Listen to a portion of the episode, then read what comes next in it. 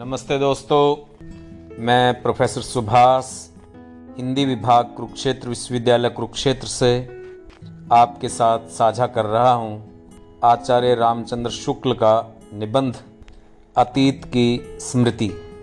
दोस्तों, आचार्य रामचंद्र शुक्ल, जिन्होंने मनोवैज्ञानिक निबंध लिखे, हिंदी साहित्य का इतिहास लिखा, जिसके कारण हिंदी जगत में उनका एक विशिष्ट स्थान है। आचार्य रामचंद्र शुक्ल के निबंध, उनके विचार की कसावट के कारण, भाषा के कारण, तार्किकता के कारण बहुत पसंद किए जाते हैं। तो प्रस्तुत है उनका निबंध, अतीत की स्मृति। अतीत की स्मृति में मनुष्य के लिए स्वाभाविक आकर्षण है। अर्थप्रायण लाख कहा करें कि गड़े मुर्दे उखाड़ने से क्या फ़ायदा? पर हृदय नहीं मानता। बार बार अतीत की ओर जाया करता है। अपनी यह बुरी आदत नहीं छोड़ता। इसमें कुछ रहस्य अवश्य है। हृदय के लिए अतीत एक मुक्ति लोक है, जहाँ वह अनेक प्रकार के बंधनों से छूटा रहता है और अपने शुद्ध रूप में विचरता है। वर्तमान हमें अंधा बनाए रहता है। अतीत बीच बीच में हमारी आँखें खोलता रहता है। मैं तो समझता हूँ कि जीवन का नित्य स्वरूप दिखाने वाला दर्पण मनुष्य के पीछे रहता है। आगे तो बराबर खिसकता हुआ दुर्भेद्य पर्दा रहता है। बीती बिसारने वाले आगे की सुध रखने का दावा किया करें। परिणाम अशांति के अतिरिक्त और कुछ नहीं।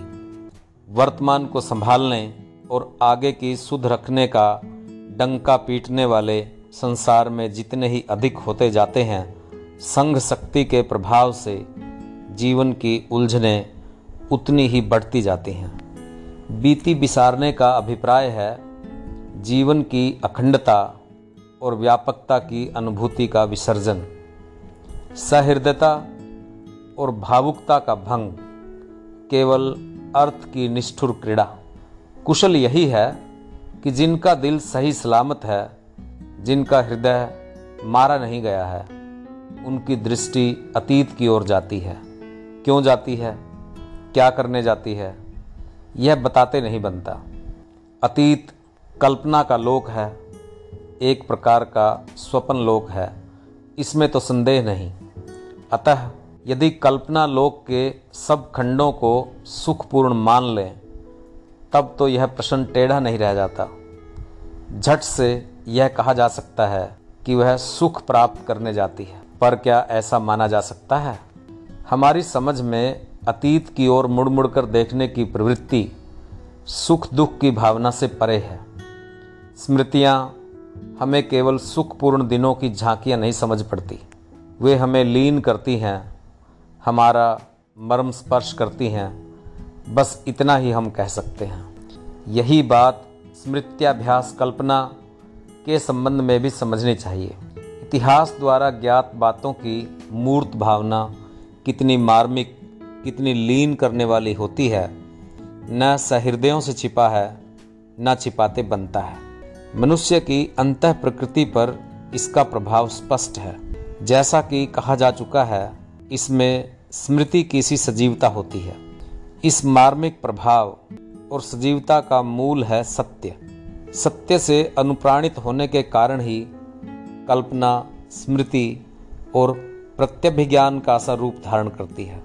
कल्पना के इस रूप की सत्यमूलक सजीवता और मार्मिकता का अनुभव करके ही संस्कृत के पुराने कवि अपने महाकाव्य और नाटक, इतिहास पुराण के किसी वृत्त का आधार लेकर रचा करते थे। सत्य से यहाँ अभिप्राय केवल वस्तुतः घटित वृत्त ही नहीं, निश्चयात्मकता से प्रतीत वृत्त भी है।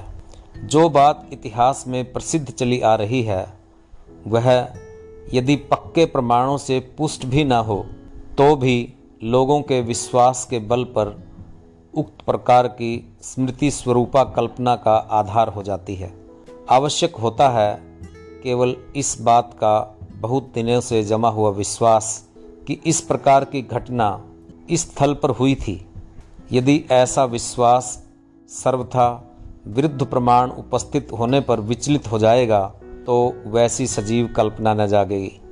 संयोगिता के स्वयंवर की कथा को लेकर कुछ काव्य और नाटक रचे गए। ऐतिहासिक अनुसंधान द्वारा वह सार कथा अब कल्पित सिद्ध हो गई है। अतः इतिहास के ज्ञाताओं के लिए उन काव्यों या नाटकों में वर्णित घटना का ग्रहण शुद्ध कल्पना की वस्तु के रूप में होगा, स्मृत्याभास कल्पना की वस्तु के रूप में नहीं। पहले कहा जा चुका है कि मानव जीवन का नित्य और प्रकृत स्वरूप देखने के लिए दृष्टि जैसी शुद्ध होनी चाहिए, वैसी अतीत के क्षेत्र के बीच ही वह होती है।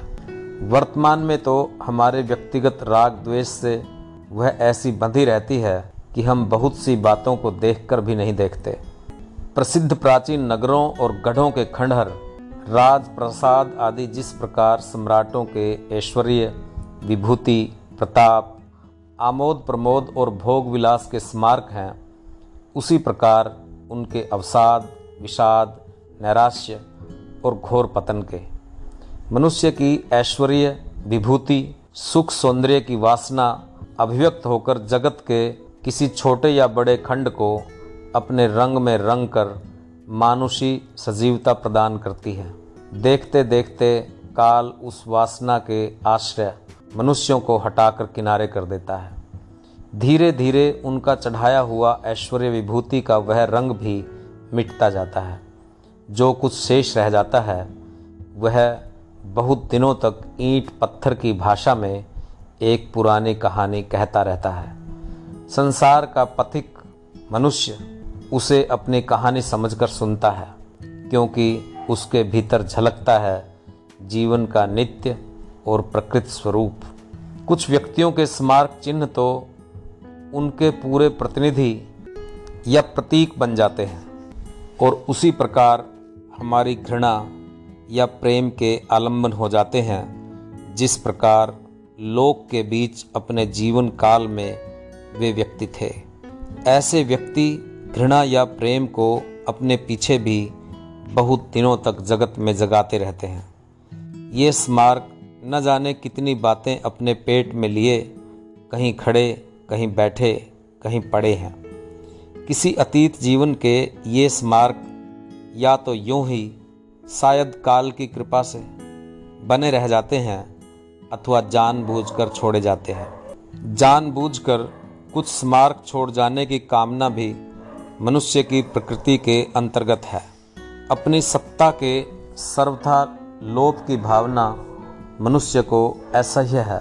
अपनी भौतिक सत्ता तो वह बनाए नहीं रख सकता।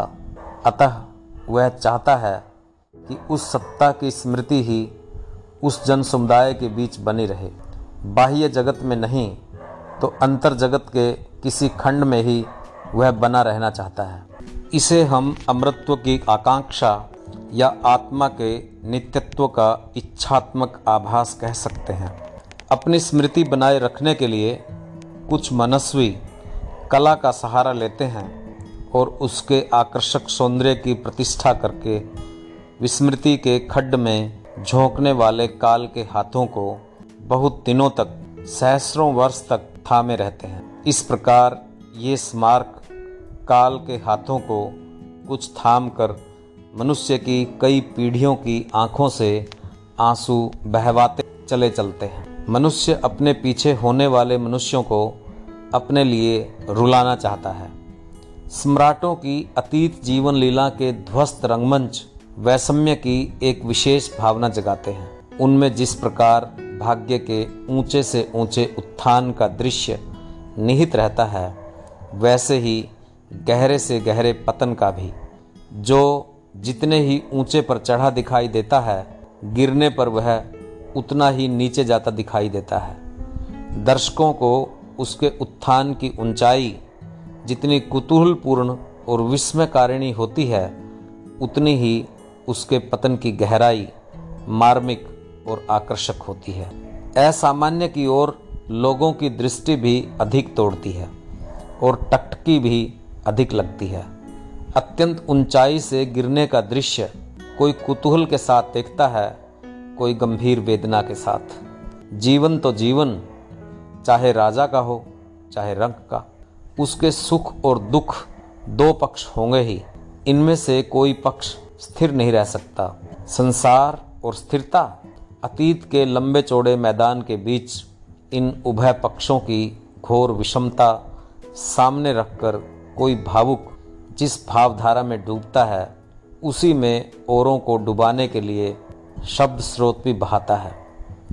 इस पुनीत भावधारा में अवगाहन करने से वर्तमान की, अपने पराये की लगी लिपटी मैल छटती है और हृदय स्वच्छ होता है। ऐतिहासिक व्यक्तियों या राजकुलों के जीवन की जिन विषमताओं की ओर सबसे अधिक ध्यान जाता है, वे प्राय दो ढंग की होती हैं। सुख दुख संबंधिनी तथा उत्थान पतन संबंधिनी सुख दुख की विषमता की ओर जिसकी भावना प्रवृत्त होगी, वह एक और तो जीवन का भोग पक्ष, यौवन, मद, विलास की प्रभूत सामग्री, कला सौंदर्य की जगमगाहट, राग, रंग और आमोद प्रमोद की चहल पहल, और दूसरी ओर अवसाद, नैराश्य, कष्ट, वेदना इत्यादि के दृश्य मन में लाएगा। बड़े बड़े प्रतापी सम्राटों के जीवन को लेकर भी वह ऐसा ही करेगा। उनके तेज, प्रताप, पराक्रम इत्यादि की भावना वह इतिहास विज्ञ पाठक की सहृदयता पर छोड़ देगा। कहने की आवश्यकता नहीं कि सुख और दुख के बीच का वैषम्य जैसा मार्मिक होता है, वैसा ही उन्नति और अवनति, प्रताप और ह्रास के बीच का भी। इस वैषम्य प्रदर्शन के लिए एक और तो किसी के पतन काल के असामर्थ्य, दीनता, विवशता, उदासीनता इत्यादि के दृश्य सामने रखे जाते हैं। दूसरी ओर, उसके ऐश्वर्य काल के प्रताप, तेज, पराक्रम इत्यादि के वृत्त स्मरण किए जाते हैं। इस दुखमय संसार में सुख की इच्छा और प्रेतन प्राणियों का लक्षण है। यह लक्षण मनुष्य में सबसे अधिक रूपों में विकसित हुआ है। मनुष्य की सुखेच्छा कितनी प्रबल, कितनी शक्तिशालिनी निकली। न जाने कब से वह प्रकृति को काटती, छांटती, संसार का काया पलट करती चली आ रही है। वह शायद अनंत है, आनंद का अनंत प्रतीक है। वह इस संसार में न समा सकी, तब कल्पना को साथ लेकर उसने कहीं बहुत दूर स्वर्ग की रचना की। चतुर्वर्ग में इसी सुख का नाम काम है। यद्यपि देखने में अर्थ और काम अलग अलग दिखाई पड़ते हैं, पर सच पूछिए तो अर्थ काम का ही एक साधन ठहरता है। साध्य रहता है काम या सुख। ही अर्थ है संचय, आयोजन और तैयारी की भूमि। काम भोग भूमि है। मनुष्य कभी अर्थ भूमि पर रहता है, कभी काम भूमि पर। अर्थ और काम के बीच जीवन बांटता हुआ वह चला जाता है। दोनों का ठीक सामंजस्य सफल जीवन का लक्षण है, जो अनन्य भाव से अर्थ साधना में ही लीन रहेगा, वह हृदय खोदेगा, जो आँख मूंद कर कामचर्या में ही लिप्त रहेगा, वह किसी अर्थ का न रहेगा। अकबर के जीवन में अर्थ और काम का सामंजस्य रहा। औरंगज़ेब बराबर अर्थ भूमि पर ही रहा। मोहम्मद शाह सदा काम भूमि पर ही रहकर रंग बरसाते रहे। दोस्तों, ये था आचार्य रामचंद्र शुक्ल का निबंध, अतीत की स्मृति। आचार्य रामचंद्र शुक्ल स्वयं एक इतिहासकार थे, जिन्होंने हिंदी साहित्य का इतिहास लिखा। आचार्य रामचंद्र शुक्ल तीत को मनुष्य की एक स्वाभाविक प्रवृत्ति मानते हैं। दोस्तों, इतिहास, परंपरा हमेशा व्यक्ति को लुभाते हैं। इनके बारे में बात करना, इनको जानना, इनका रक्षण संवर्धन करना मनुष्य को अच्छा लगता है। इन स्मृतियों में, इतिहास की घटनाओं में, परंपराओं में वह अपने व्यक्तित्व की जड़ें तलाशता है। उम्मीद है दोस्तों, आपको ये निबंध पसंद आया होगा। आप इसे अपने दोस्तों के साथ साझा करिए। मिलते हैं किसी और निबंध के साथ तब तक के लिए धन्यवाद।